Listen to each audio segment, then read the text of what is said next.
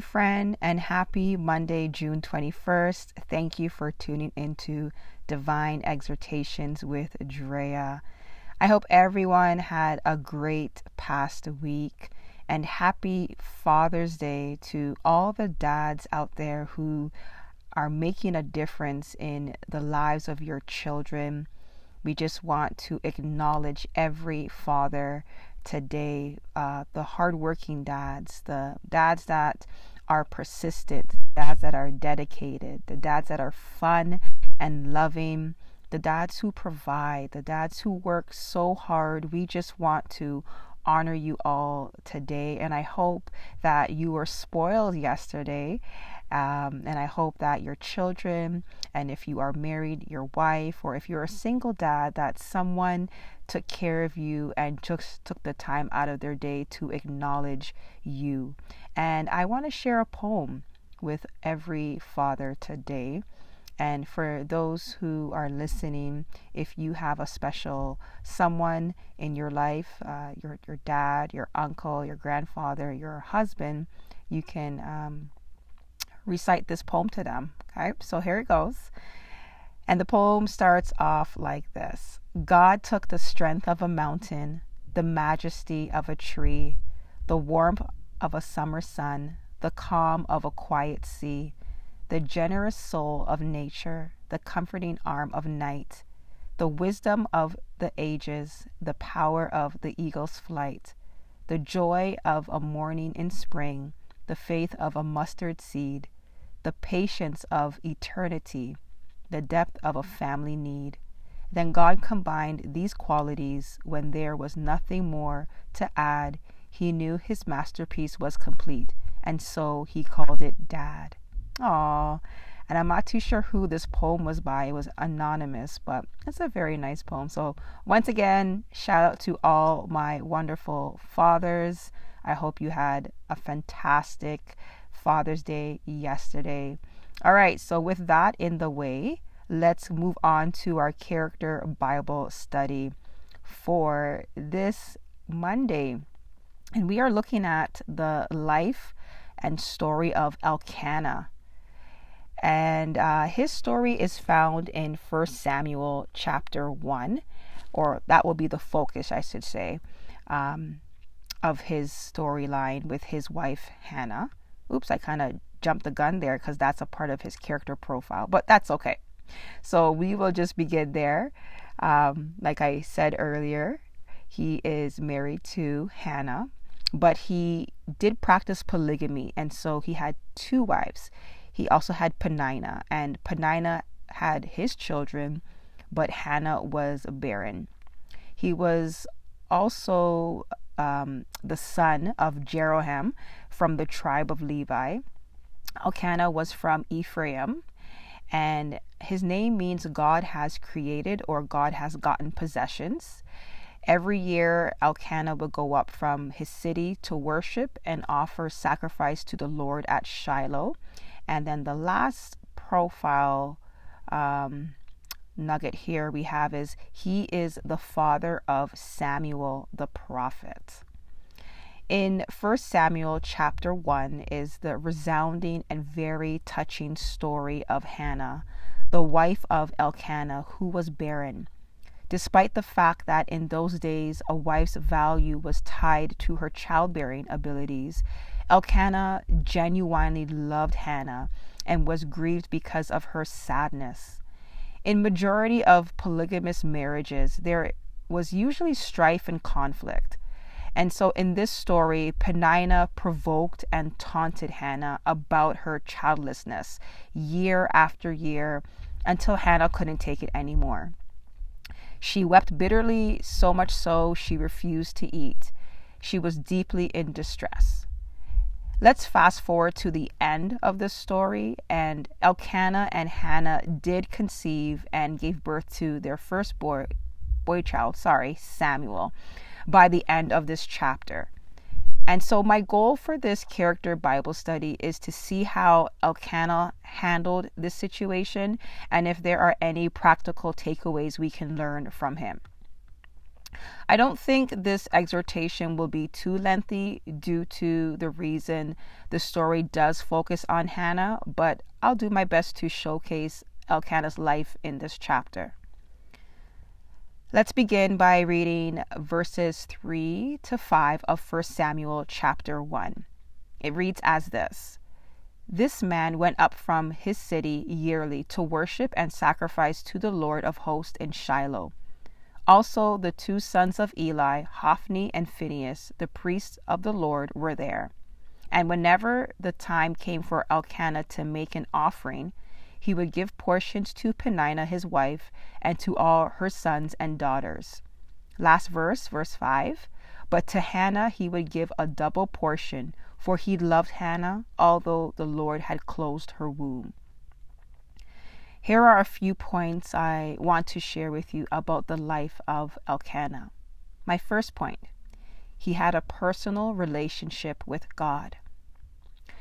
Every year, Elkanah left his home and city, and he would offer sacrifices and worship unto God at Shiloh, which was the central sanctuary of Israel.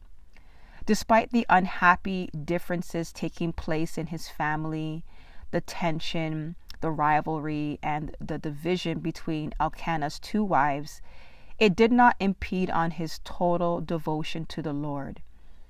And I have to say, since doing these Bible character studies, there seems to be a, a common running theme.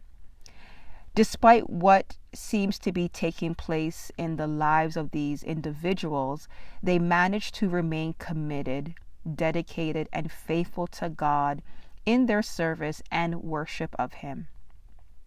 The Bible lets us know God closed Elkanah's wife's womb. So let's have a sidebar conversation here for a moment. If you are going through an uncomfortable season in your walk currently, and it's been for a number of weeks, maybe months, or even years, your devotion, worship, and prayer life should not decrease or plummet because of the hardship you are experiencing. Okay, I'll say that one more time. If you are going through an uncomfortable season in your walk currently, presently, and you've been going through this for a number of weeks, months, or years, your devotion, worship, and prayer life should not decrease or plummet because of the hardship you are experiencing. And I want to emphasize to us today, and I say us because I'm including myself in this conversation, that if we can get to a place of accepting the sovereignty of God in our lives, then we won't be so caught up on what is not going right, but we'll have a similar disposition like Elkanah. God is more inclined to honor that man or that woman because of their continued faithfulness in the midst of difficulties. So today, make a conscious decision to continue to offer sacrifices of praise, prayers, and worship to the living God as an inward and outward act of your faith in Him. Point number two his family knew the Lord and they had fellowship together. Year after year, Elkanah brought his family and children to Shiloh so they could worship God together. Also, he would eat a ceremonial meal with his family and gave portions to his wives and children. And so, I just want to say this to all the husbands uh, who are listening and fathers I, I, want you to continue to lead your family into the presence of God by being an example of a godly, dedicated, and faithful follower of Christ. Let your wife and children see the life that you live, and that through your living, they themselves are encouraged to know your God and can develop their own personal relationship with Him to all the men, the fathers, the leaders, continue to remain consistent and faithful despite family difficulties. Always doing your best to promote and foster healthy relations in your family while pointing them back to God. Okay, let's run on to point number three. Elkanah loved Hannah and cared about her well being. Let's read verses 4 through to 8. And it reads as this And whenever the time came for Elkanah to make an offering, he would give portions to Peninnah his wife, and to all her sons and daughters.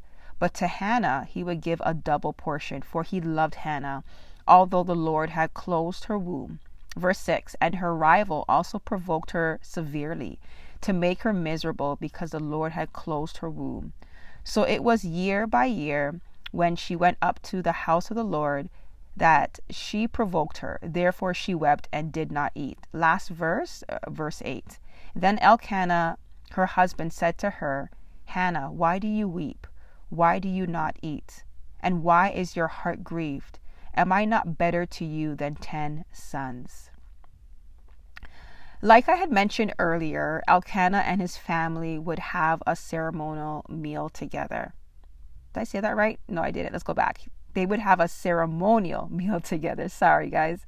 And this is what he did. He divvied up portions for Peninnah and their children, but Hannah, he would give her extra, double portions. Elkanah loved Hannah dearly and gave her special consideration since she was infertile. And this displayed his favor and love towards her. Elkanah tried his best to alleviate Hannah's deep pain, but he could offer her no true relief from her sorrow. Because of her barrenness and conflict with Peninnah, Hannah could not receive and enjoy Elkanah's gifts of love. Elkanah's response to Hannah's deep sorrow was heartfelt and with good intentions. It's fair to say he did his very best when trying to support his wife under the circumstances.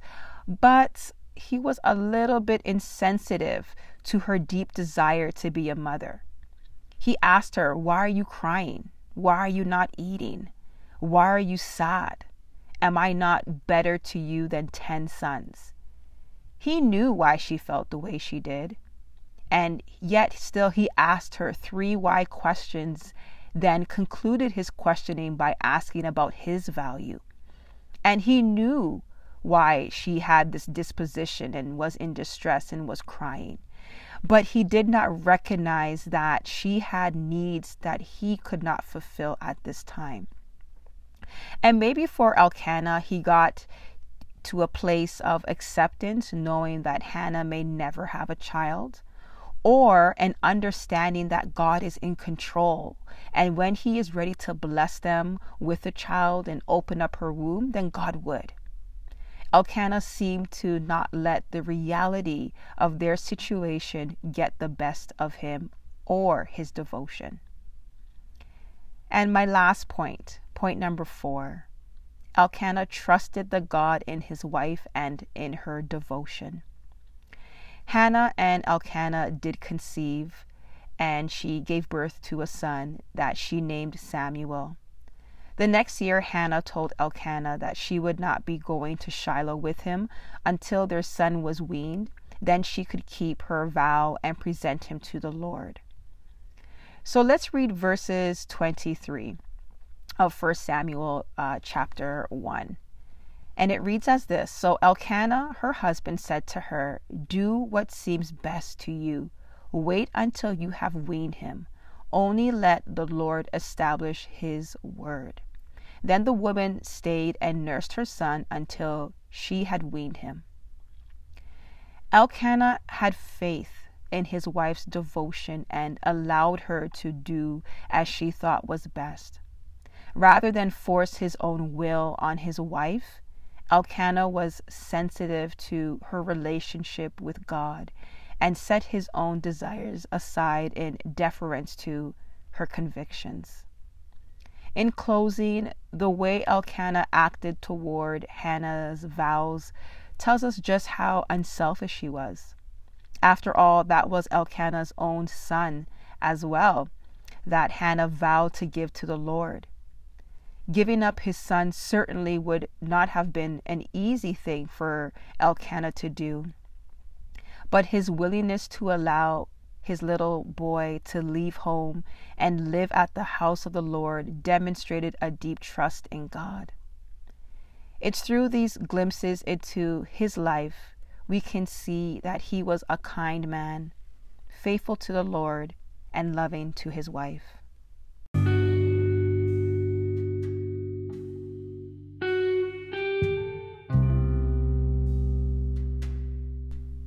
Join with me as I close out in prayer.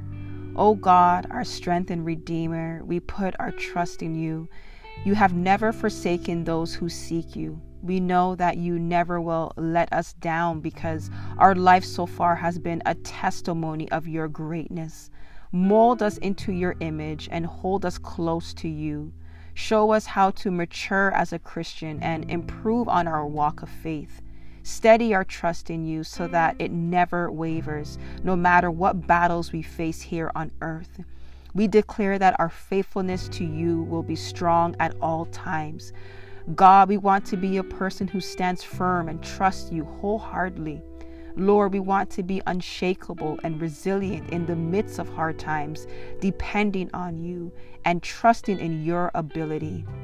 Help us to not walk around in our own limited strength, or worry and doubt. But we pray your Holy Spirit will teach us to trust in your sovereign plan for us. Turn our lives into a powerful demonstration of what trusting God looks like. We remember all the amazing husbands and fathers who consistently show their love to their children and their wives. They love God they love their family and they will do what it takes to make sure that everyone is taken care of. For the single fathers raising a child or children on their own, God, they were never alone because you were always with them. And so today we pray a special blessing upon every father. You are special and valued by your loved ones, and the God of the universe knows your name. Be still and know that He is God. In Jesus' name, we pray. Amen. Have a fantastic week, everyone. One more episode left. Oh, my goodness. Much love and many blessings. Bye.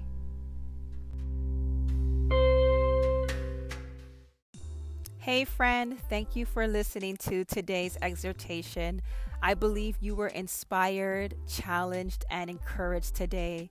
Because of that, don't keep it to yourself Share this podcast with a friend, a family member, even a coworker. Feel free to subscribe, rate, and leave a review. I would greatly appreciate it. Thank you for allowing me to be a part of your day. Honestly, I feel so special. Let's do this again. See you next week.